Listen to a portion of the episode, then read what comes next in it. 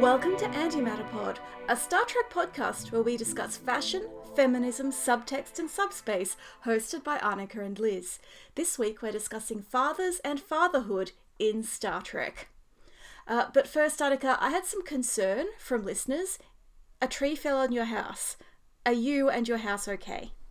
My daughter and I were not here when it happened, so we were not in, ever in any danger. I think it would have been much more horrible if we were Yeah. here for it, even though the it only hit part of the house, like one corner um, and the porch. So, all told, they, there's not a lot of damage. And in, I've already, you know, I've spoken with many, many people for the insurance. I have all sorts of quotes. They're going to replace the roof and all of the connections for the electricity, but we had electricity and cable, uh, not cable, uh, internet restored the, you know, within 48 hours. Okay. So it was not, it was, it was okay. It was just, the tree is still in my yard. It's, it's pretty, you know, it's not great, but, um, but it could have hurt it could, it could have been much worse. If we'd been home it probably would have destroyed my car Yes. and terrified me and my daughter. Yes. so so i think all told it, it's okay. And all of the cats are also they were all fine. Which is really the most important thing. we found all the cats were fine. There were no holes. They couldn't have they couldn't have escaped and they were in a fine mood. We did uh we left until we got power back and everything. And we did take two of the cats with us the two more skittish ones. But i think Yeah. it was more for us than them. So those are my emotional support cats. yes. We we really needed emotional support cats And all this happened, you know, we were going to record that night and we were going to do it late because you were out with a commitment, so your car was saved. And at some point on that day, I, I just received that message from you. Uh, I can't record this week because a tree fell on my house. And I'm like, oh my God, I hope they're okay. I hope the cats are okay. I hope there's not too much damage. And then I walked out and I looked at all the trees perilously close to my house and I was like, you guys are on notice. Anyway, the Star Trek topic we were going to discuss the night the tree fell on your house uh, was dads in Star Trek. You made a list of like, not inclusive, but the ones you felt there was something interesting to say. And Yes. there are so many terrible dads in Star They're all Trek. terrible mm-hmm like, mm-hmm I'm going through the list of main character dads, and we have Sarek, we have Kyle. Sergei Rozhenko did nothing wrong ever in his entire life. Joseph Sisko, perfectly good man, not his fault the prophets made him rape a lady. Uh, and then we're just back to the terrible. I guess Chakotay's dad is pretty okay. Like, i mean except that like he and Chakotay were in a fight for ever yeah, but I feel like that's more Chakotay's pro- fault. That, Yeah. That's true. It's definitely it was definitely Chakotay was the problem. I that. feel like that's a, a, a situation where it's not that he's a bad dad, it's just that he and his son have very different worldviews and couldn't reconcile them. yeah. I mean, it, it definitely in the one episode really where Yeah. thing. The horrible racist episode that The, no yeah, the horrible. watch. I mean, it's really they really really bad episode that no one should watch voluntarily. But in that one episode, I think they were trying to tell a story about parents, uh, you know, like traditional parents and children who want to assimilate into their new culture. Right, right. Like that's that's the vibe I got from that story. But it the everything about it, all of the trappings were so awful that that Yeah. story was not yeah. going anywhere. It wasn't No. it was not told well. The episode we're discussing, if you're not familiar with Voyager, is Tattoo, a second season episode where we learn that uh, the native South Americans from whom Chakotay now descends got their culture from aliens. And literally no one. All white aliens, like Yeah, literally white, white. white, Oh white, white aliens. Everything is bad. there are some pretty offensive episodes of Star Trek, but I would put that in the same box as Code of Honor and the truly egregious episodes. It is just deeply embarrassing. And whereas there were people on set criticizing Code of Honor as it was being made, apparently there was no such pushback for Tattoo, and I think that really reflects the reflects the lack of Native American voices in television. Yes, definitely. In television at all. Yeah everything about Chakotay really makes me sad these days. I, I can't even think about his character without just sort of getting upset. No. It's a missed opportunity. It could have been amazing representation. Yeah, and it could have been an amazing opportunity for a young Native American writer or writers to get their start, and it was just completely blown by one white fraudster and a whole lot of white people who are like, sure, this seems fair. We can totally write about the Native American experience. Sounds legit. Hmm. But yes, the bad dads on our list are Sarek, Kyle Riker, Richard Bashir, Owen Paris, Magnus Hansen, John Torres. And that's actually most of the list. It's it's well, yeah.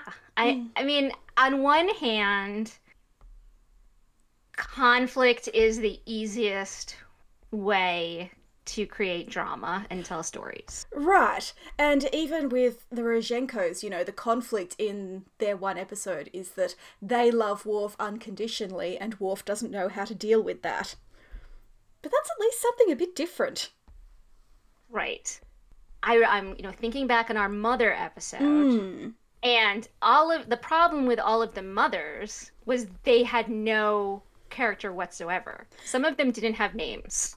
Right. So so it was very one note saintly dead or mm. absent mother. Mm. Whereas at least with the dads, they might be uh, majority bad, but they're bad in different ways. This is true. Like, Sarek raises three successful kids. I am including Cy- Sybok in that category. I think he was mm-hmm. a very mm-hmm. successful cult leader. Uh, but it was many like they were adults before he understood them as people in their own right. And Kyle right. Riker was basically a deadbeat who I feel like just like Will's mother died and Kyle takes off. Uh, Richard. Bashir right. has his son genetically engineered so as to erase his special needs and just seems to be kind of a dilettante, which is not a bad thing, but he just seems like a flake. Yes. The reason that he genetically altered his child is to fit him into the the perfect little family that he wanted yes. to present. Yes. You know, he's very much about his image and the story that he's telling. Oh, that is such a good observation. You're totally right. And Owen Paris, in some iterations, because he's he's written a bunch of different ways and played by like three different people. So. Right, but certainly when Tom hallucinates his father, what he hallucinates is verbal abuse. And yeah, the episode where he's in the brig and we see flashbacks to his childhood. Oh yeah, his dad's pretty terrible there too. Yeah, it's it's definitely not just neglect, but like emotional abuse. Yes. And then we have Magnus Hansen, who his wife is also terrible. Like they are equally terrible parents, and I think that they are the, actually one of the worst parents in Star Trek. They're just like, sure, we're going to take our tiny child and go Borg hunting. What can possibly go wrong? He doesn't really have a personality beyond that. But I think it's, it's bad really, enough. It's really sad. Like their story is really, really sad to me because in the scenes we see mm. with Seven and her parents, they seem to have a really great family relationship. Like they seem yeah. to be good parents, except for the fact that they literally bring their child into a war zone that they know they right. like they know all of the risks, all of the issues, and they do it anyway. Right. And then they're like surprised that, it goes that badly. assimilated. It's like it, you know, that's not hindsight is 2020, guys. No. This no. is a, this is something that that was very predictable. And, and it's not like that, you know, Seven has an aunt who she could have been left with and raised by. Right. Like they Right. had they had choices and they made bad ones. And I get it. I have friends, my friends who were I went to college with, you know, and we have kids around the same age type mm. thing. And my parenting style versus their parenting style is pretty wildly different. But I think it's because I was raised by bohemians myself. So so it, it makes sense. It's like generational. But so I get like I get the impulse to be like I am I want to do my work and I also want to have my child and so I'm just gonna bring her with me. Like I I say this about Hera Syndulla in Rebels, is she's like I'm gonna have my kid and he's just gonna be on my ship and we're gonna continue being in the rebellion and it's sort of like that's probably not the greatest idea, Hera. Like, and when I write fan fiction, I always sort of like have her give him to her father to take care hmm. of while she's actually at war. Like there's missions and then there's literally a battlefield and it's sort of like make make better decisions. What I'm saying is I love Hera and I love me yes. and and I love being a mom and I love that I have you know my kids were at conventions when they were in diapers because I didn't stop my life to have a child. Absolutely. And I'm not saying But- that every parent should, but I think there is a difference between taking your kid to a convention and taking them into a literal war zone to Right. just poke a stick at an entity that you know very little about, but what you do know is that they're intensely dangerous and unrelenting. Whereas, Right. whereas with So Hera, very- I feel like we, we know enough of the Star Wars universe to know there is nowhere that her son is going to be entirely safe. You know, True. people people thought they were safe on Alderaan. Oh, Rip it's just a, it's a rough it's rough over there in the Star Yeah, Wars yeah. universe. Yeah, it is not a safe place to have kids. Like, you know, if you put wars in your franchise title, Yeah, yeah. Whereas, like, Keiko taking Molly on her botanical Right. expedition on Bajor, that's fantastic. The worst thing that's going to happen is that they're going to fall over and break something or get possessed by a pah-wraith. Exactly. I was just going to say all of the parents on Enterprise in mm. the next generation, like they're not wrong to have their kids with them. There's that one episode where Jeremy Aster, his mom, dies. Yeah. And like there I think there's actually more than one episode where like a parent dies and they deal with that and so it's sort of it's interesting, but in that like in that situation I feel like that's just being in this kind of that like having that job like a policeman or a fireman or some you know, they they have a dangerous job they're more likely to, Yeah, or, you know yeah. someone in the military it's like it comes along with it in starfleet so i don't blame anybody for taking i mean they made the ship for families so- Right.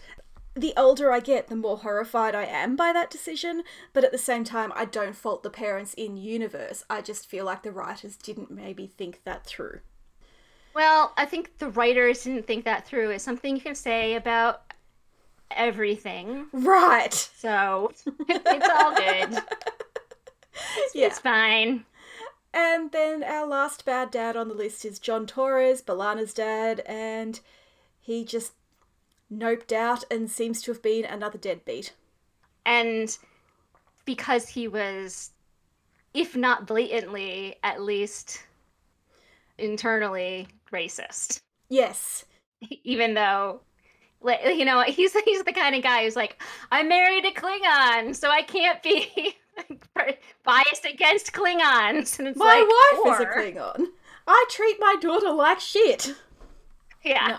So I, I feel like John Torres is just, you know, you have your your space dads, and you know you've got your people who go off and fight the Borg, and then you've got these guys who just aren't up for the challenge of being a parent. Right, right. And that's more like, you know, I was just describing the closest I can come up with a real world analogy for a Magnus Hansen and it's not it's not we we don't have one. It's like someone who decides to pack up their kids and go fight for ISIS or something. Right. But the the John Torreses, the Kyle Mm. Rikers, the Owen Parises, like those are people who exist in in our reality. Yeah, yeah. And even even Sarek, you know, the high achieving dad who expects so much of his kids and doesn't really recognize or respect where their genuine strengths lie until they're adults and he realizes that he can connect with them as adults and respects them in Mhm. their own right. And that's sort of my relationship with my dad. He was around and he was very present and but he, he didn't really know what he's not great with kids, so he didn't really know what to do with Hmm. us. Yeah, that sounds like my dad too. My my brother was born when my father was 40 and he sort of Yeah. he gotten past like being a dad. He was like I'm not I'm not going to be a dad. Yes. Fell in love and and had a family and had four kids. Mm-hmm. and and then he ended up being a single dad. Which is a whole different challenge. And it was it was he be- really like if he didn't know how to be a dad to begin with he definitely didn't know how to be a single dad so it was very, very hard on him Mm. and hard on us you know it was uh but through, through no fault of any of ours it was situational No, no. but like parenting and being in a family is hard even when you're all basically functional people who love each other and want the best for each other. right the, the Sarek as a I know what I want my children to be and I don't but I and I know sort of know what they are but I don't know how to make those things come together. Yeah. like that I I can I can see that dynamic. And, and like you know my father was a professor. He was an absent-minded professor. It was very like uh, and he was definitely the type where who had either no emotions or a volcano of emotions so Your dad was a Vulcan. yeah. Like everything is explained. And i also am like i always look at Sarek, and i think i've said this before because we love talking about Sarek We do. and his bad dadness.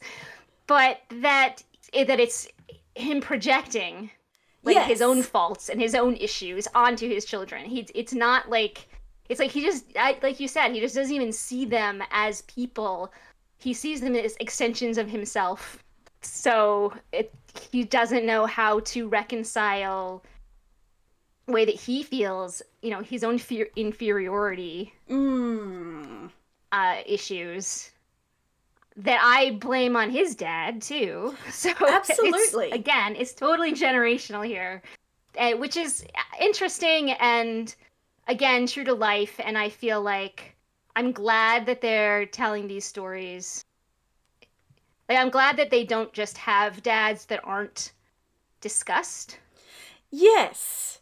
but I do wish that there were more functional families in all of my fandoms. Well, yes. like as as we see with Chakotay and Kolopak, even a functional family can have drama, and as we see with Worf and his adoptive parents, even a functional and loving family where everyone really cares about each other is still going to have conflict because people have different needs, and sometimes they're just bad Right. at expressing them. But it's interesting what you're saying about your dad not really being ready to be a single dad, because who is? But Oh yeah, no one is. you know, it's fascinating that we have a whole subgenre of, for example, sitcoms about single dads, and yet I feel like if you're talking about stories about single fatherhood that really takes it seriously, Ben Sisko is almost the only example that comes to mind. Right, right. You like what you just said. The first thing that came to mind for me was like Full House, Yes. which is both amazing and terrible. In like, I love Full House for it showing a family that is really like basically we're gonna make our own little family and we're gonna make it work and it's gonna be great. Yes. and that's great they we should have more of that but it's also it there's so much privilege in i just happen to have these people who can Mm. live with me and raise my kids with me and we're all going to work together and we're all going to be super successful and everything's going to work out well Yes, yes. And I think, you know, a sitcom is generally not the genre you turn to to dig into things really deeply, which is the whole point of WandaVision. Right, right. But Sisko is special. Like the, the Ben and Jake Sisko relationship is precious. It I think. is. Like, It's absolutely important. as a depiction of black fatherhood it's really important and this is that is so far out of my experience but it's something that i always read and there's this wonderful excerpt that's going around twitter about a young black man who stood up at a convention and told avery brooks Deep Space Nine premiered right around the time he became the custodial parent for his son, and he was like, I have no idea how to be a dad. Uh, This, this is a skill set that I don't have. So he raised his kid. He started by watching Deep Space Nine and thinking, what would Ben Sisko do? And I think that's wonderful. And I love that Sisko loves his son so much. And even when Jake takes paths that Sisko doesn't expect and expects to get blowback from it. Like there's a whole episode mm. where Jake's working up the courage to say, I'm not actually going to Starfleet Academy. That is super not my jam. And Sisko is completely approving. He's surprised and takes a little mm-hmm. time to realize that that was his plan, not Jake's, but there's no mm. drama about it. It's just a conversation that they need to have. Which, again, not to uh, dunk on Sarek some more, but is literally the exact opposite of the reaction that Sarek had when that happened. Yes, yes. If you're a dad or any, a pa- if you're a parent of any gender, be more like Sisko and less like Sarek. And it is hard. And being, he also was a sudden single parent Yes, because she died with no warning whatsoever. yes, from the get go, we are introduced to Sisko as being angry and depressed about his wife's death, yes. but he never takes that out on Jake. No, no, and he and Jake are not sitting in a dark room being sad all the time. You know, when we meet Jake, he is in their their fishing holo program and it's sunny and it's beautiful and it doesn't speak the language of grief as television depicted it back then. And Right, yet right. and yet they are grieving. I love the Sisko's. I truly, truly hate season seven for how it undermined and ultimately destroyed Sisko's character and his family. Right. That's a whole other rant. Avery Brooks pushed back against the ending that had Sisko leaving his wife and unborn child, and they adjusted it, but I don't think they went far enough because that was just a terrible way to end that character's story. And we're very unlikely to ever get resolution. Right, right. Like people are like, oh, well, he said he can come back, but Avery Brooks is not doing Star Trek again. Like th- that door is closed for him, and the books aren't canon. So you can have your head canon, but like, I guess unless we see Jake, unless we see that unborn child, let's get Cassidy in Picard, and she's like, oh.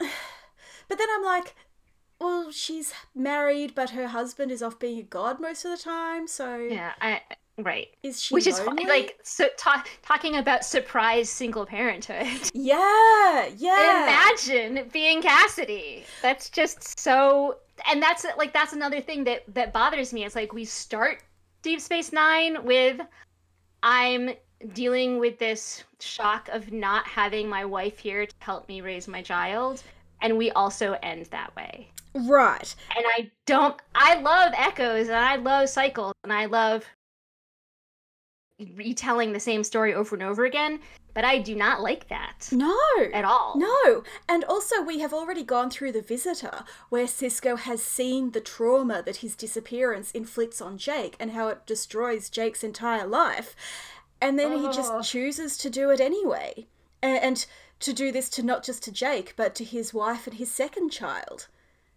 Who will never know him. No, no, and they will always be waiting. Right, exactly. That which is exactly what happens in Visitor. So why, why, why do you do that? I don't like it.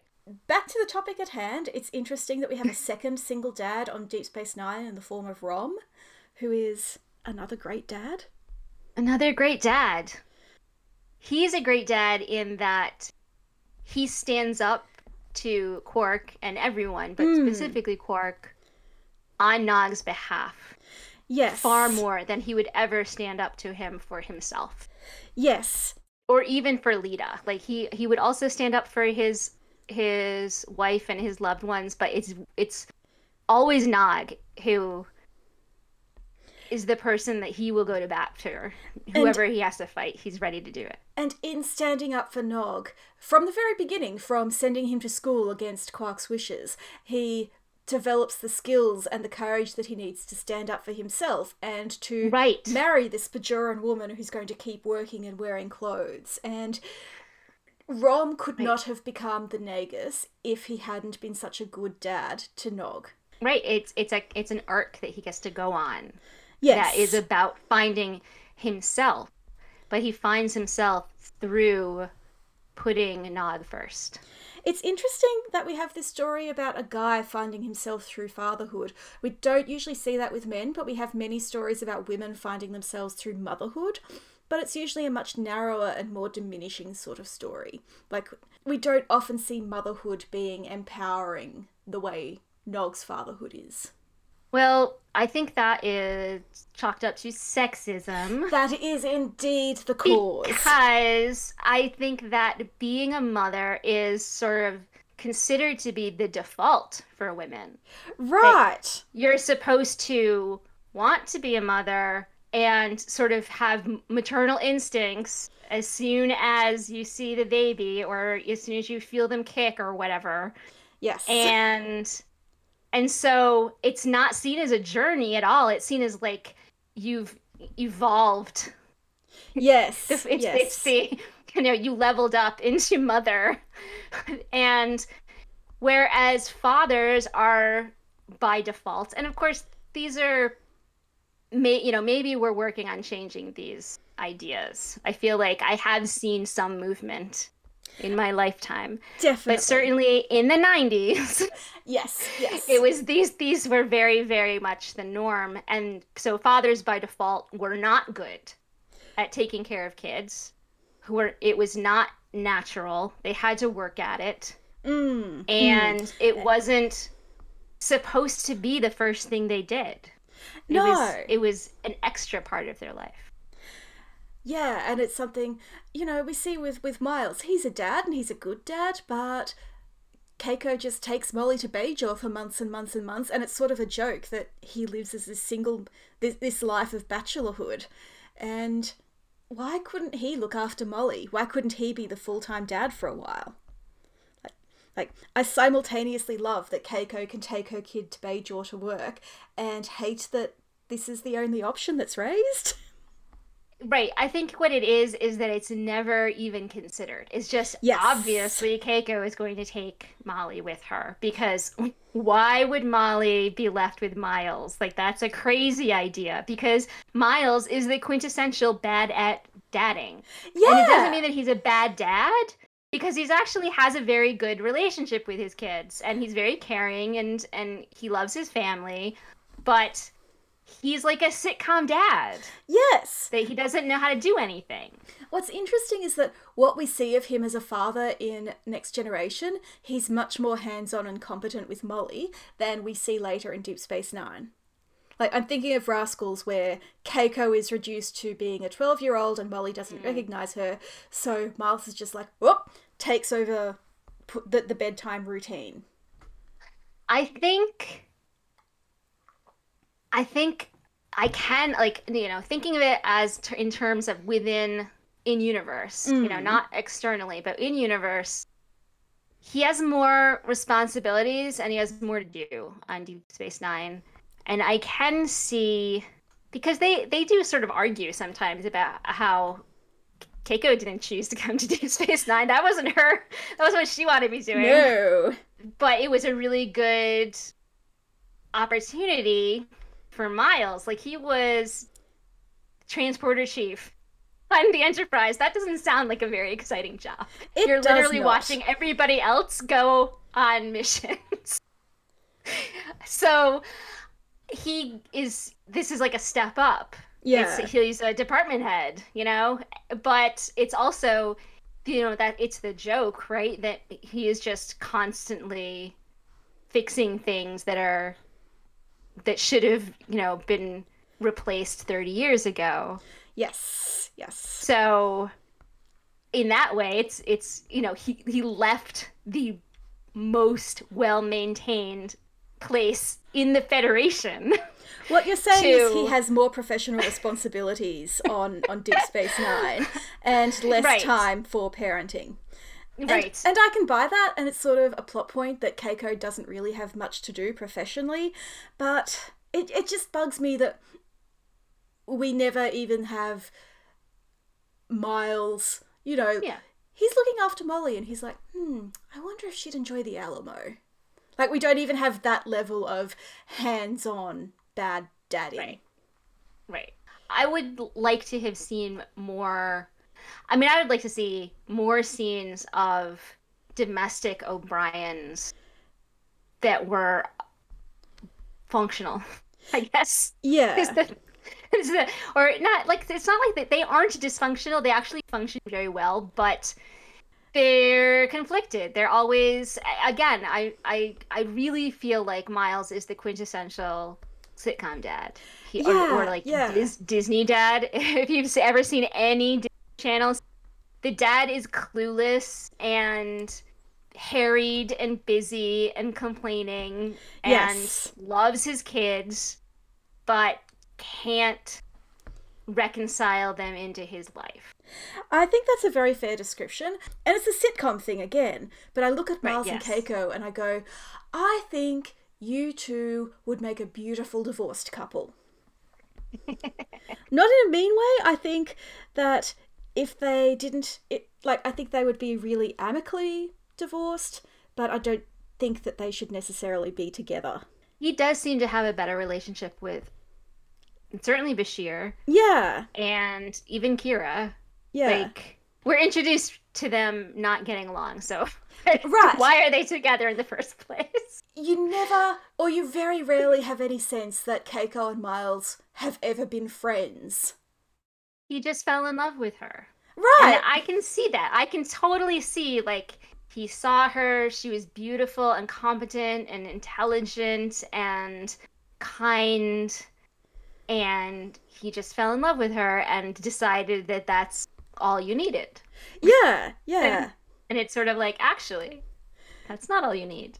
No, no. Sorry, the Beatles. Yeah, I just feel like the scripts too often never really take Keiko seriously enough, and in turn, that means I t- can't take Miles as seriously, and it's really hmm. sad.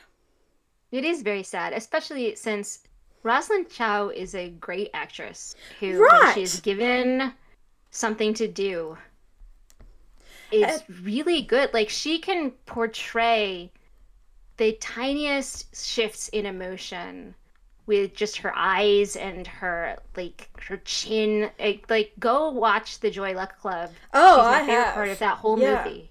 And, and Colm Meaney and Rosalind Chao are such.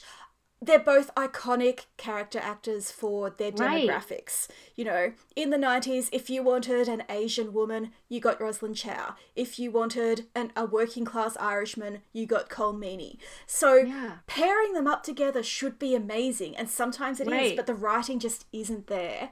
Yeah, I think it is the writing. I think it is that. And uh, looking at our lists Mm. of all of these dads, hmm I sort of do you get some of the idea that either they didn't want to or they didn't know how to write a good dad. I think that is absolutely the case. Like, I almost think that even Sisko was at least 70% Avery Brooks.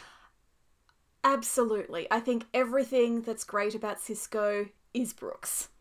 And with a lesser actor or an actor who was less confident in pushing back against the writers when he disagreed with them, it would have been Mhm.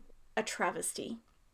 Mm-hmm. But yeah, because I'm looking at our list, and so many of these dads, like main character dads, we don't really see them being dads. Tuvok, Right. No. his kids are half a galaxy away and mostly grown up.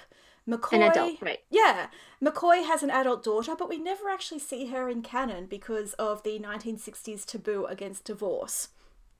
Uh, David Marcus is an adult when he develops a relationship with Kirk. He, uh, same with Demora Sulu, she's an adult when she's introduced. Uh, Tom Paris, Miral is a newborn baby last time we see them. Right. Uh, Will Riker is a pretty hands on dad to Kestra, uh, but his son is dead. And Ash Right. Tyler just farms his kid out to the monks on Boreth for plot reasons. And then he immediately becomes an adult as well. yeah, yeah. One, I don't think this is a franchise that's really interested in children as such. Right. And Right. in this whole list, I've skipped Worf because he's an interesting case because he really, really, really wants to farm his kid out to literally anyone who'll have him. And, And- like a little yo-yo. and he keeps coming back. Yeah. All right. So, uh, someone on Twitter recently said about so the the the Bad Batch is the latest Yes, I'm so excited to watch it. It's so good. I love it. And they've been re- you know renamed the Dad Batch by fandom. Aww, because they found a little it's clone. so it's so good.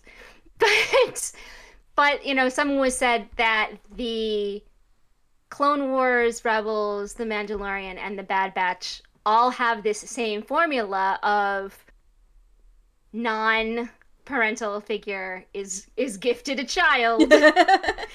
And they try to give them away but they they can't and they bring them back and then the story is about that relationship.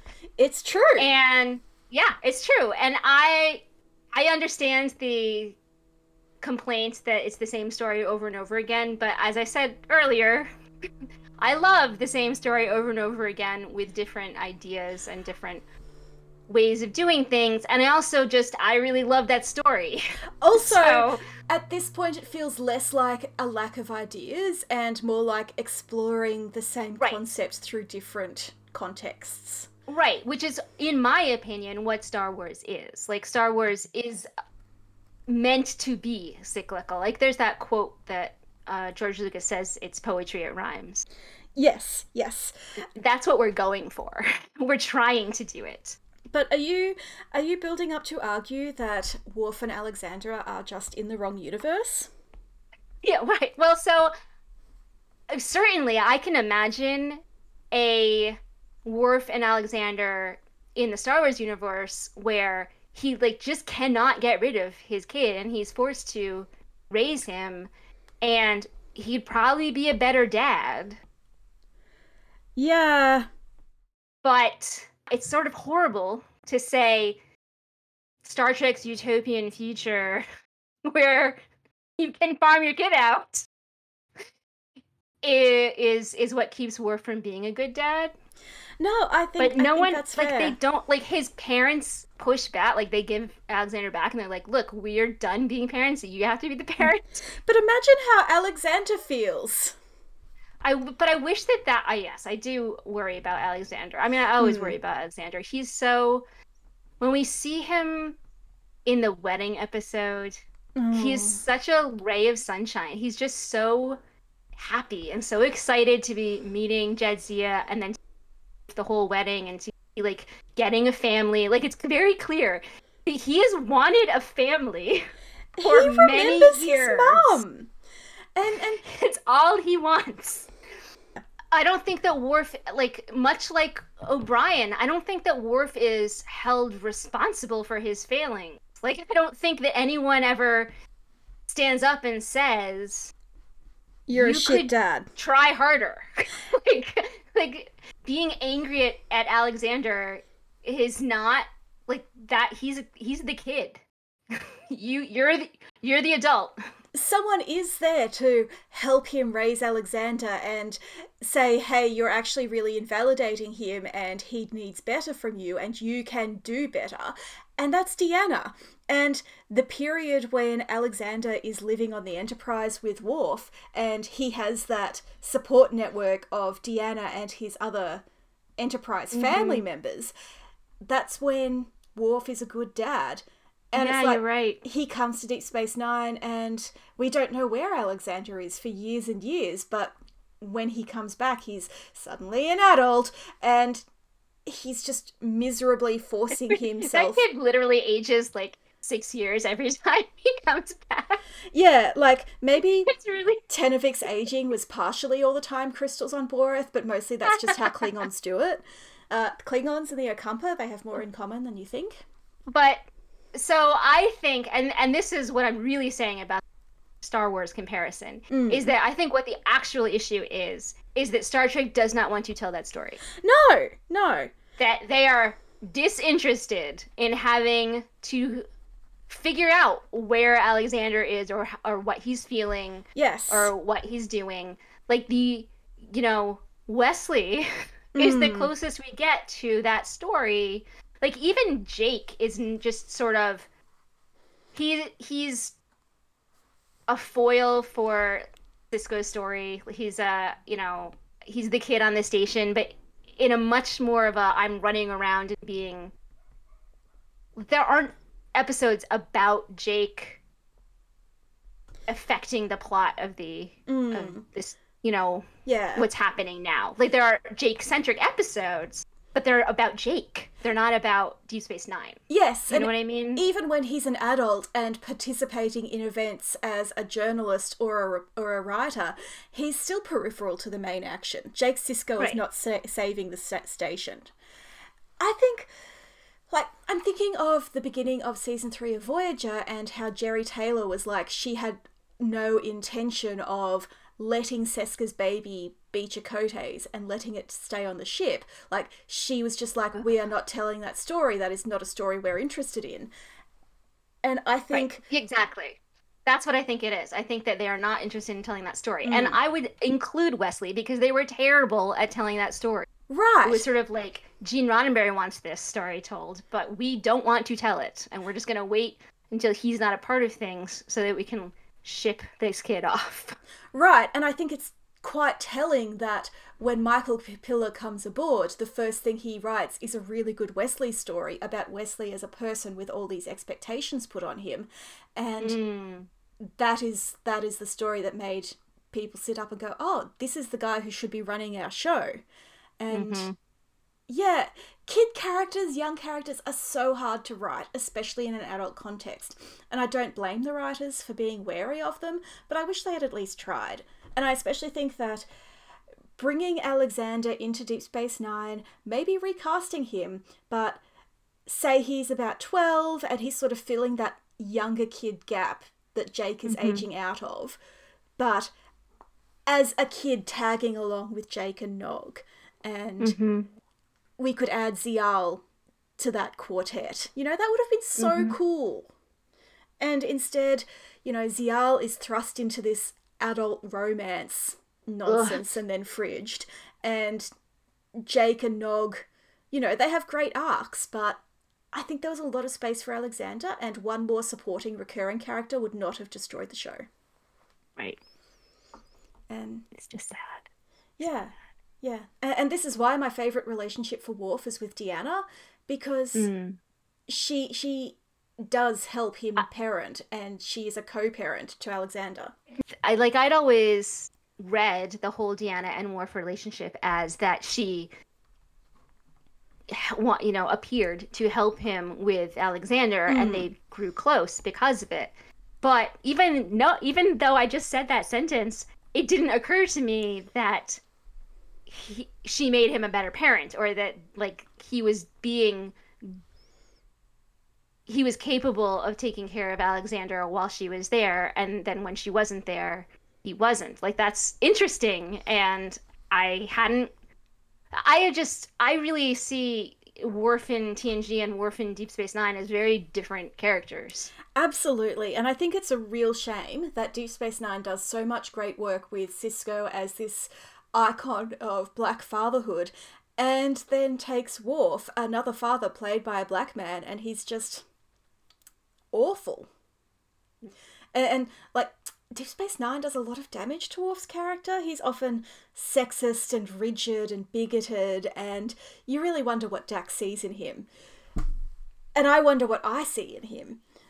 But particularly when it comes to Alexander, who is just a kid I feel really bad for. Mm-hmm. Anyway, when we write our spin off where Alexander is the lawyer for the Fenris Rangers, that he'll finally get his so due. good. It'll be great. It'll be amazing. All right, are we going to move on to Dead Dads? Can I just say a word in defense of James Kirk before we move on? Oh, absolutely. I see a lot of people calling Kirk a deadbeat for not being in David's No. life, but Carol explicitly requested that. And Right. he respected her wishes, and I think that's a very. It seems like more of an 80s thing than something that would happen now. Like, I want to be a single mother, don't be involved in my kid's life at all. Seems like an old fashioned way to do it. Like, I think now it would be like, I want to be a single mother, but if you wish to co parent in any capacity, we'll work something out. Would maybe mm-hmm. be be more of a contemporary solution. But it's 1982, and Kirk is being respect his partner or ex partner's wishes guy, and I respect that. Yeah, I've always defended that decision Mm. because and uh, people seem to think that he didn't know or No. it's very like it's very clear to me that they had a conversation an adult conversation that went along the lines of i'm pregnant and i'm going to have the baby and i would really rather you not be involved because i don't fit into your life and so my son won't either and Yeah. i don't want that for him and so i'm going to protect him by asking you to stay out of it Right. and the thing is that you know if kirk wanted to push back i don't think she would just straight up say no No, they that's would true. continue to have the conversation but i think that kirk realized that yeah like he's the anti magnus hansen and that he was like yeah you know what My life is super dangerous, and I would not Yeah. be a good dad to your kid. And it would it would be a Yeah. bad idea like i would mess things up and so i'm not going to do that and as soon as he you know in that movie once david knows like kirk looks so happy and he looks he's so relieved. Yeah, and so it's clear that he did want that relationship and that he you know he's he kills klingons because gets thrown into jail because he loves his son so much. So it's not it's not a lack of love. It's not a lack of understanding. It's like it's it's a compassionate hmm. decision that they came to and, it's certainly not a lack of respect for Carol. Like he didn't knock her up and then never call. right no that's like no Yeah. why are people like that Uh, my other remark on our main character dads is that it's interesting that Data has three daughters, and really No, right, depressing yes that he didn't consent to the latter group of them being born or created. And... Right, and it's not. It's really not even just Soji and Dahj. There's Sutra No, and no. whatever the one that Rios knew. Like there's all many. Yeah. many, many, and he had nothing to do with any of that. Which I think is a shame because I think they would be, be- much better people if he had. Well, yeah. I mean, Sutra really. I I've been rewatching the end of Picard Mm. for reasons. And I really don't like that entire android enclave. Like the whole thing really bothers me. Uh, for me, the horrifying part was realizing that they're all under 13 years old. So when you look at Sutra, like, yeah, she's sexy and she's menacing. She is a 13 year old girl who has not been taught right from wrong and Right. has apparently been taught that her sexuality is a tool to use against others. Yeah, and and by whom? Yeah, yeah. Like who's who's in charge? I find the whole thing very creepy and disturbing and I and I don't like that they went there. no. And it's absolute it's you know in the measure of a man where they say if you make a whole bunch of androids you're creating slaves yes. and that's pretty much what happened. so I don't like it. Not only are they effectively slaves to Maddox and Soong's egos, if if not in the sense of being used for labor, but they're, they're then treated as being villains instead right. of the actual adult men who created them and did not teach them. Right, because they're isolated, like they're deliberately isolated. And yes. I get that like it was a political firestorm because of the whole Mars thing, but it, no. No. No bad decisions all around. Even if you're raising your android children on an isolated planet far away from anything else, you can still teach them about ethics. Like, Data had ethical and subroutines, right, they, but he also read and learned and spoke to people, and yeah. Yeah, and instead of teaching them about ethics or, you know, Shakespeare and Sherlock Holmes, yes, they are taught to seduce and destroy people. Like they're taught to seduce people so that they can then murder them. Like that happens with everyone, actually all of them. I was going to say everyone except Soji, but no. Soji and Dahj also get trapped in the murder bot trope. Yes. Trope. And I I I it's one of those things where I don't think that they understood the story they were telling. I, I think they made decisions about what they wanted to focus on. And then they're like, what we need here is for the sexy yeah, yeah. to put them ill at ease, but also like get into their mind. And that is bad. that I just no, no, it really feels regressive in terms of being an unexamined use of the sex bot trope. Like, justice for Sutra. She's a terrible character, but that is because of so misogynistic writing. Right. I blame all of the writers. I do not blame Sutra. She was born that way. Yeah. Literally. Yeah. I don't even just blame Chabon. Like, this was everyone. Yeah, I mean, that's the thing, is that everybody looked at that and said, yes, mm. yes, we will create a secret society of evil, sexy robots. And the Romulans will know that they're evil, sexy robots, and the Federation will have to save them, even though actually they really are evil, sexy robots bent on universal destruction. Yeah. And and they were like, yeah, cool, great story. There are ways that you could get the Data and Picard scene without doing that. I just wish that they had given a fraction of much, as much thought to anything in Picard as we did. That's what we always come down to. Mm. it's, it's, uh, it's yeah, yeah, yeah. Yeah. yeah. Like, I realize that the whole point of being a Trekkie is to think about things too much, but I also think the writers should think about things a bit. Yeah. We'll see what happens with the second and third season. Yeah. Like, yeah. We'll see. We'll see where it goes from here. Maybe but... Sutra will get the redemption she needs. I mean, I'm guessing that we never see any of them again. Like that's Look, that's my assumption. Based on the whole we're not dealing with Picard being an android at all. Yeah. Statement. Yeah. I really feel like we're and and part of me is like yay uh, because I don't want to see them again. But the annoying nitpicky part of me is doesn't like that because it's another thing with like Sisko becoming you know one with space and we never seeing him again it's like well what what happened then yes yes all of these robots i'm sorry i keep calling them robots but i'm going to continue doing mm-hmm. it all of these robots tried to destroy the galaxy yes and then they didn't and now we're never going to see them again like so what? i've just had a genius idea and it's a fic where Narissa, who is not dead, and Soji go on a redemption road trip and they hate each Narissa other. and Sutra, you mean? Yes, yes, that's what I meant.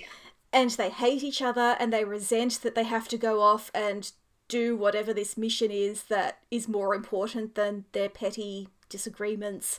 But along the way, they learn important lessons about respecting differences and being ethical people and learning that they don't have to use their sexuality as a weapon in every situation. And. That you can trust people. Yeah. You can build yeah. trusting relationships and they don't have to be at the end of a knife. Yes. or yeah. Or a glass pin in Sutra's case. I, you know, I love Narissa more do. than I should. I do. I love her so much. Anyway, Anyway, then we come to Dead the dads. short list of dead dads who are all basically really good guys who their kids try to live up to. Jack Crusher, Ian Andrew Troi, Gorkon. I love that you included Gorkon, though I almost called him it was very important to me. I love Azetbur, so you know. Uh, Henry I love Archer. Zephyr too. Exactly. Henry Archer, the Kelvin verse George Kirk, ah, a Hemsworth, ah. and Michael Burnham Sr., Dr. Mike Burn- Burnham.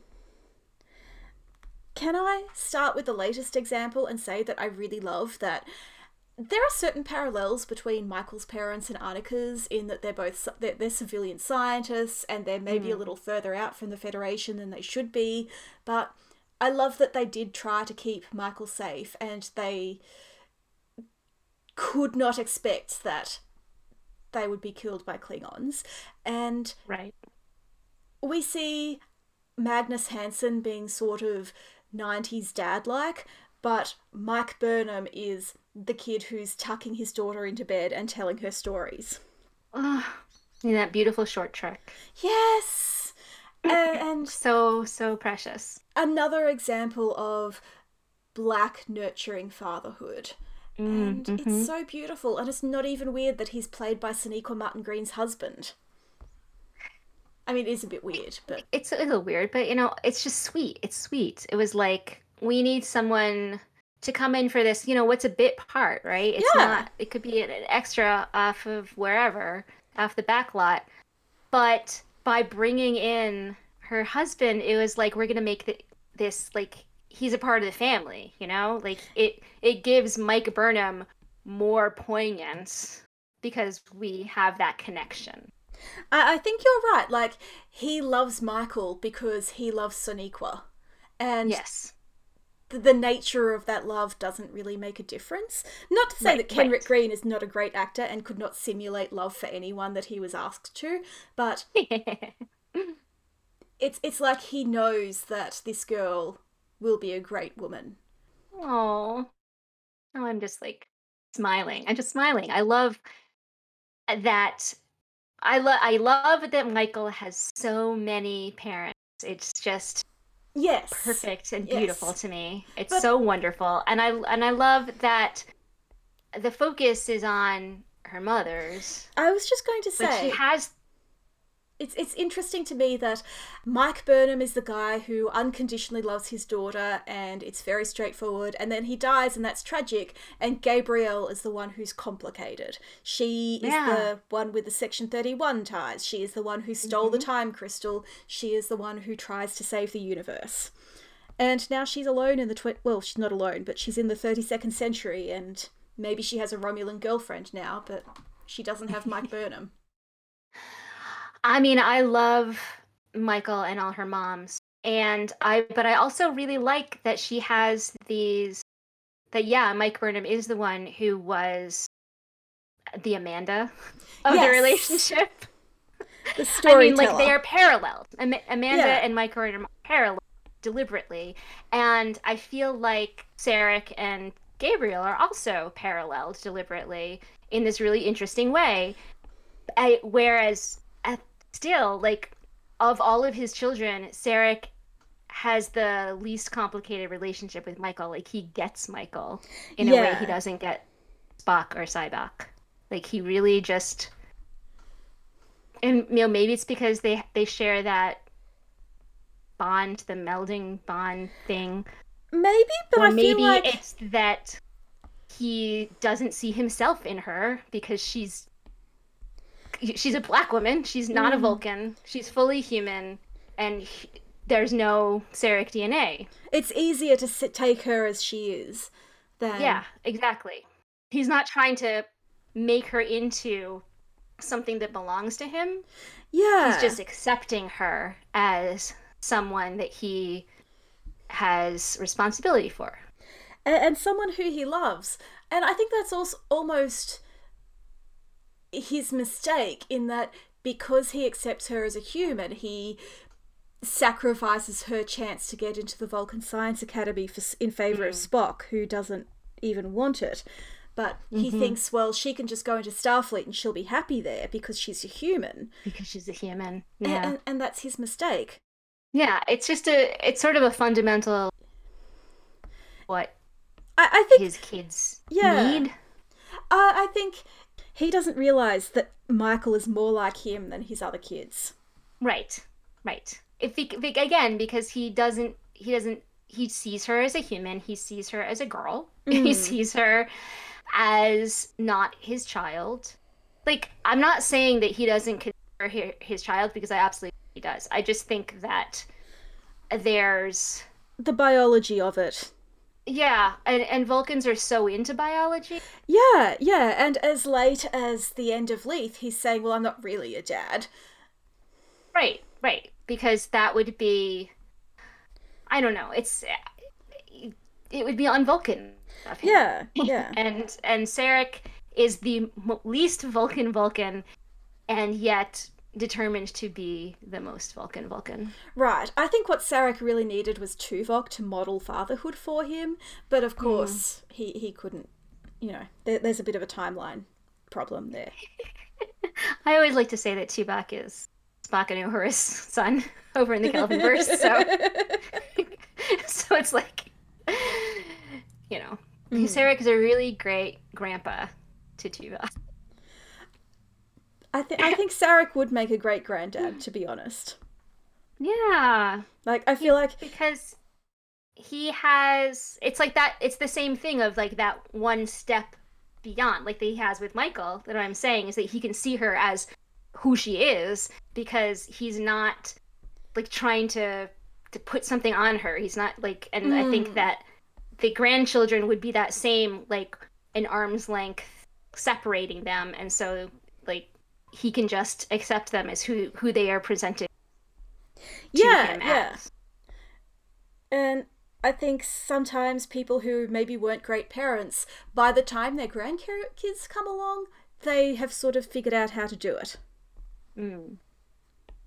Uh, it Some. usually means that they're the grandparents who are like handing over candy before dinner, but But so, uh, but yeah, most of these, all of these, all of these dead dads are that perfect Mm. person that is absent that they remember fondly. Like even Kirk never meets his dad. His dad dies like 12 minutes after he's born. but he lives But in. He, he he lives in his shadow. Like the George Kirk is the most important person in James Kirk's life. Yes.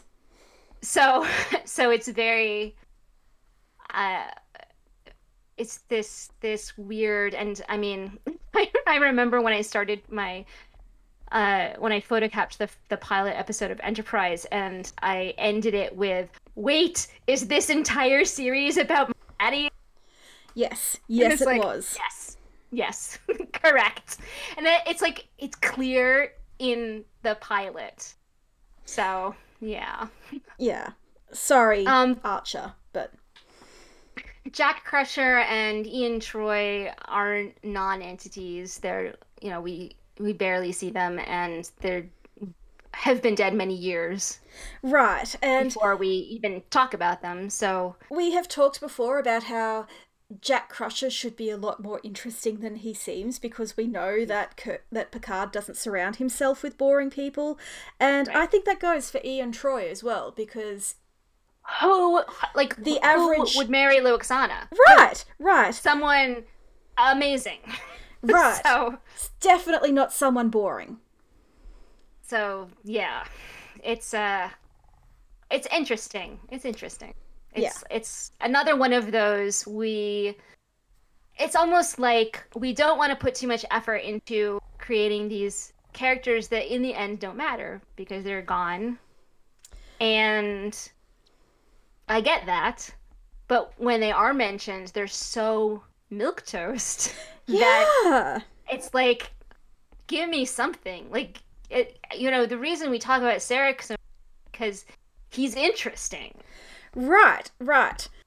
There is very little plot reason for particularly Ian Troi to, to appear. Like we barely catch a glimpse of him, we barely know his name. Right. And, and almost the most important thing we know about him is that he read westerns with little Deanna, and I think that's so charming. But, when yeah. I was in when, when I was whatever age I was when uh, Next Generation was on, so mm. like not very old. Let's let's say sixteen. I memorized Deanna Troi's soliloquy about her dad in The Host. Oh. It was very. It was like that. You know, it's it's about how uh, he tucked her in and and picked her up and f- swung her around and was a dad, you know, great yeah. dad. And then he went away. And it starts with the first man I ever loved was my father. Yes. She is saying in response to Beverly talking about like this crush she had when she was 13. Uh, I remember all the stuff about Beverly's crush and none of the stuff about Deanna's dad because those yeah. are my priorities at that age. Right. Yeah, and that's it's the funny thing is that I've t- I've said that and I um I I can't do it now, but I I used to just spout it at people. And th- I was consistently told, I, met, you know, other people would tell me, oh, I, you know, I only pay attention to the Beverly part of that conversation, or, or oh, I memorized the Beverly, or I wrote a fic about Beverly's 13 year old crush. And like, it was so weird to me because I thought that the father daughter relationship would is more universal or is more like does everybody has a dad right? So so why do people not pay attention yeah. to that but i i realized that it's because that's what's you know what's important to me is not going to be with and it's my bias. Like i'm the one who fell in love with darth vader because i wanted him to be dad. Like i i have olive archer's daddy issues too.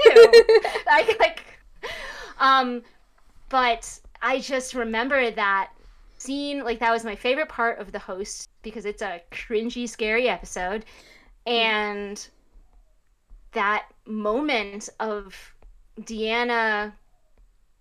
Because you know, in previous episodes when they talk about men, she wouldn't. She would talk about silly relationships that she had. Or Will And Raka. this was the first time yeah. where she opened up about her family, about her childhood, about something. And, you know, like we met her mom, but her dad was a non entity. And I really loved that moment. No, you're right. And I think part of the reason I didn't respond to that bit of dialogue was because to me it was very weird to talk about your dad when your friend is talking about romantic relationships and having a romantic crisis. But setting that aside, it, ends, it is. But it ends with like she says like the, the point reason she's telling it is that she can never see her dad again. And so if beverly loves someone in any way or for whatever reason that it doesn't matter mm. what the circumstances are that she gets to see them again. It's what matters is that she can she can have she has that opportunity. Yes yes. I understand so that I, now I, but as I a take kid. your i take your point but like you're right it is weird but also there was a reason and I just really loved it. And again, I have dead parents, so of course I'm going to respond to this idea of right uh, that second chance. Like I I can I can psychoanalyze myself, and mm, I understand. Mm. You have self why this was important here. to me. Yeah, but my final take on this topic is that, uh, like you, I love Azetbur, and it's interesting that out of this list of dead dads, Gorkon is sort of the only one who's really a character, and he's Yes. played by the wonderful David Warner. And it's Azetbur who is sort of the afterthought to maybe everyone but us and a few hardcore fangirls. Uh, I have this headcanon that Gorkon was one of. He was obviously involved in the war with the Federation in the Discovery era, and he was one of L'Rell's first supporters and put his house at her service. And L'Rell sort of mentored little Azetbur. And so while the chancellorship is not always passed down along a hereditary line, he and like L'Rell and Gorkon had planned for Azetbur to be a chancellor.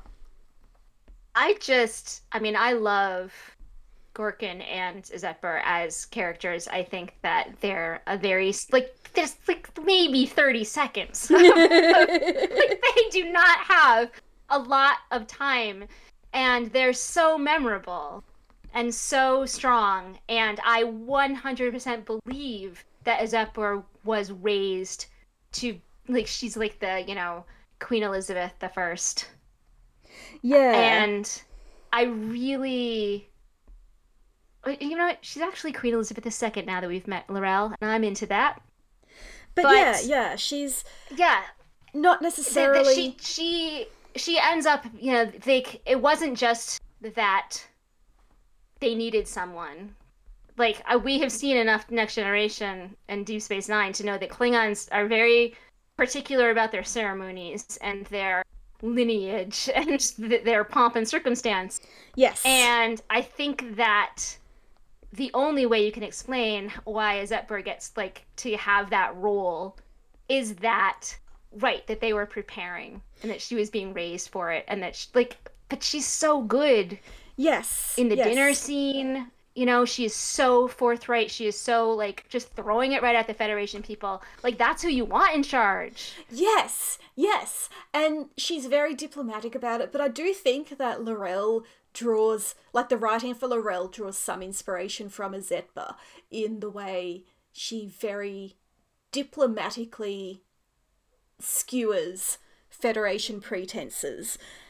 But also, she is a warrior and she is a pragmatist who understands that peace with the Federation is better than an endless war that will destroy them both.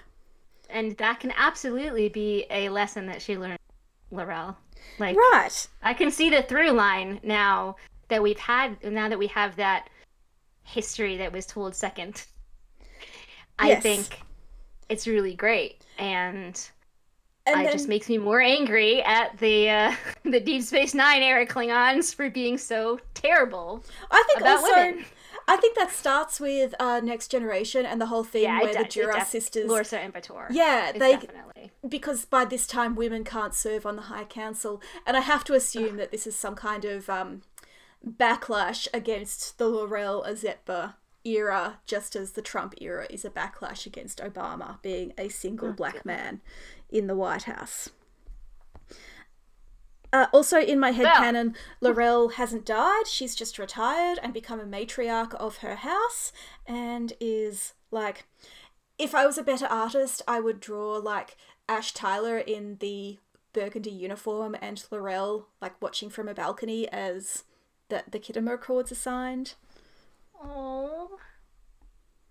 That's very sweet. I have I have a fairly detailed head headcanon about Ash's beard in this era. It's big and it's grey. Uh, that's about it. I love Ash's beard. I love second season Ash Tyler. He's the only thing I like in all season. I wouldn't go so far as to say he's the only thing I like, but he and his beard are absolute highlights, and I really miss the man bun. That's This fair. I'm sure there are other things I like, but he's the number like he is the thing that's improved in second season. Yeah, yeah, and it feels like a logical extension of his character development that he did go away and do the work that Michael said he needed. Yeah. Hmm. I, I love I love this putting L'Rell and Ash into Star Trek Six, and we definitely need to. I I would like I want the photoshops now. Yeah.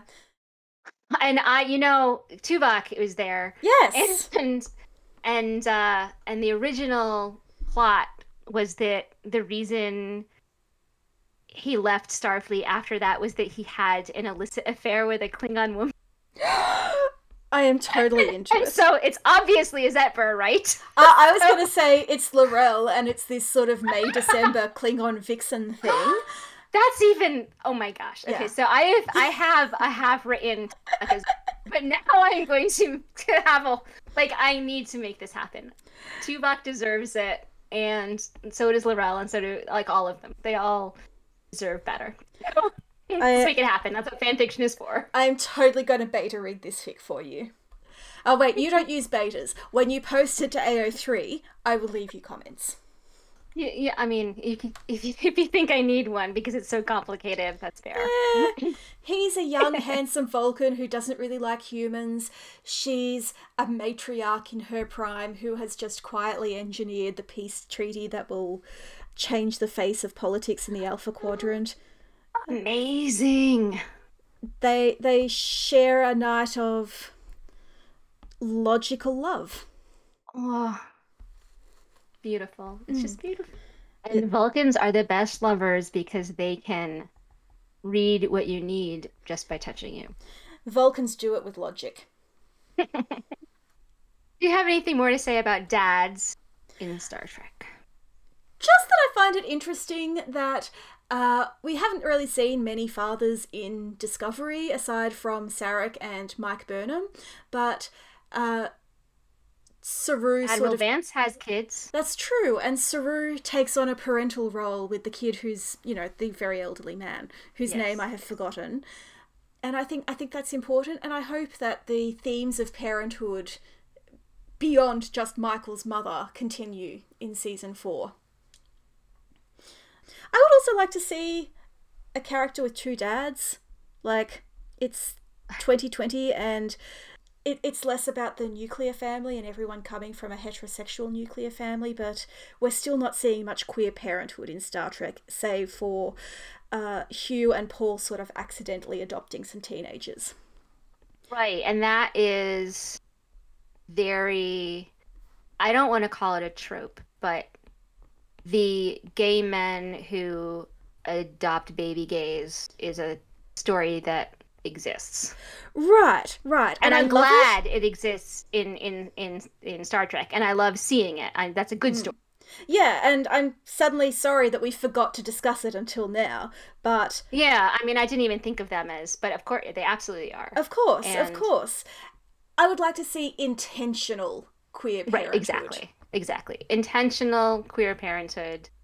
I have been watching Pose, the final season of Pose on FX, Ah, yes. and that is very much a story about queer parenthood and the acceptance that parenthood need not be biological to be absolutely real, and that you don't even like Elektra is Blanca's mother. I actually think they're pretty close in age, but regardless, it is absolutely a maternal relationship, and I think I would like to see more of that in Star Trek.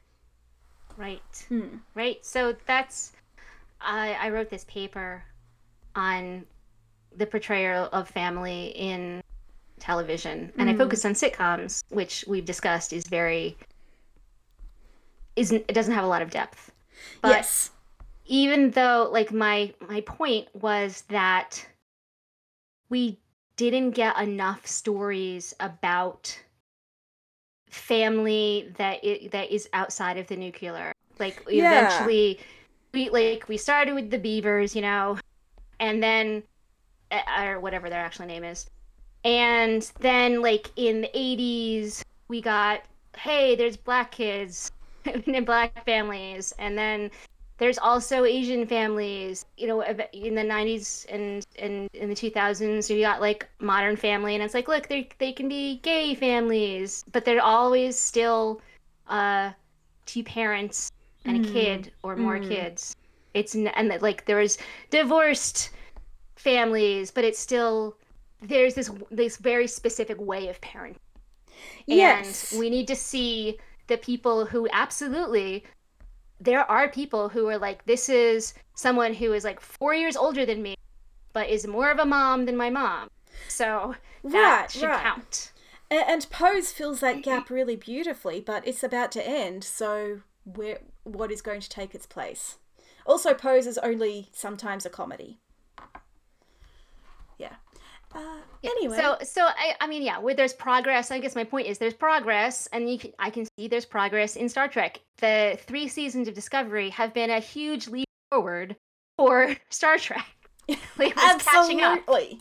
after after a few decades of, of failure to progress. Yes. So that's that's great, and but we shouldn't be complacent. We shouldn't be like, okay, we've solved queerness in Star Trek. you know, like because no, because then you end up with something as heteronormative as Picard and the first season of Lower Decks.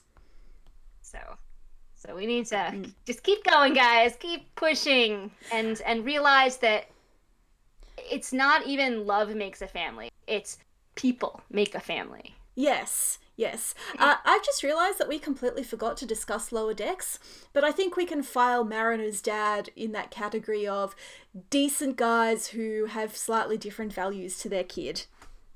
Yeah, we. I mean, we barely saw him. Her mother is much more important. Yeah, And- yeah.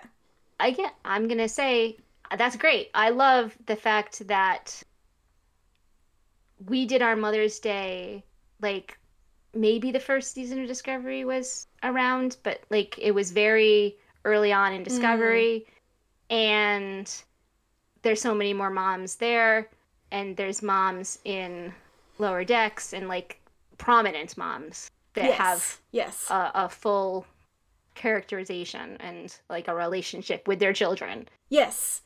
And even Picard gave us the intensely complicated motherhood of Rafi, and also Right, right. there's Deanna and Ah, Seven. so beautiful. they've really done a lot of work to rectify the mother problem Yeah, across all of so Star good. Trek.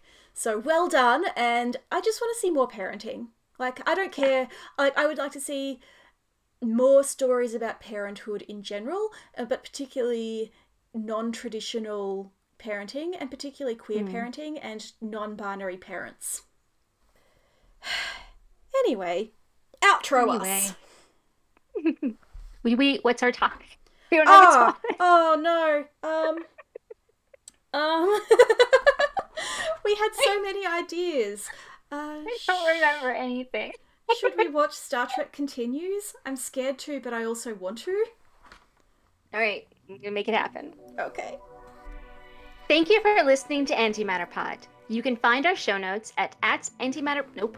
You can find our show notes at antimatterpod.tumblr.com, including links to our social media and credits for our theme music. You can also follow us on Twitter at, at antimatterpod and on Facebook, search for antimatterpod, all one word. If you like us, leave a review on Apple Podcasts or wherever you consume your podcast. The more reviews, the easier it is for new listeners to find us. And we want them to. So get out there and go. Spread the gospel of us. how great and terrible Sarek is. we bring amazing points to the discourse. We make it better. Ahem.